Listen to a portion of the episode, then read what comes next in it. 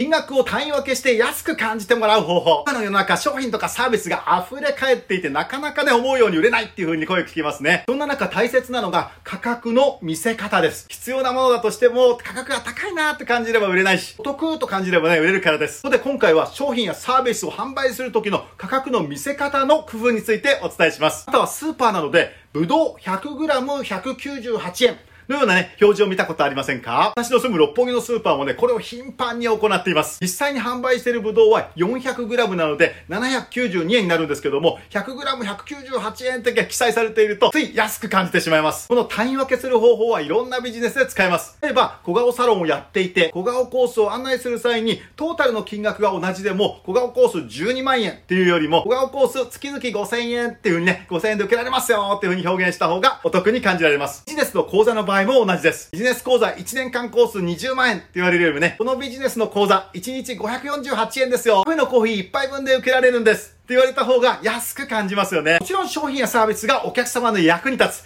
質の良いものであることが本質です。その上で売れる工夫をしていきましょうね。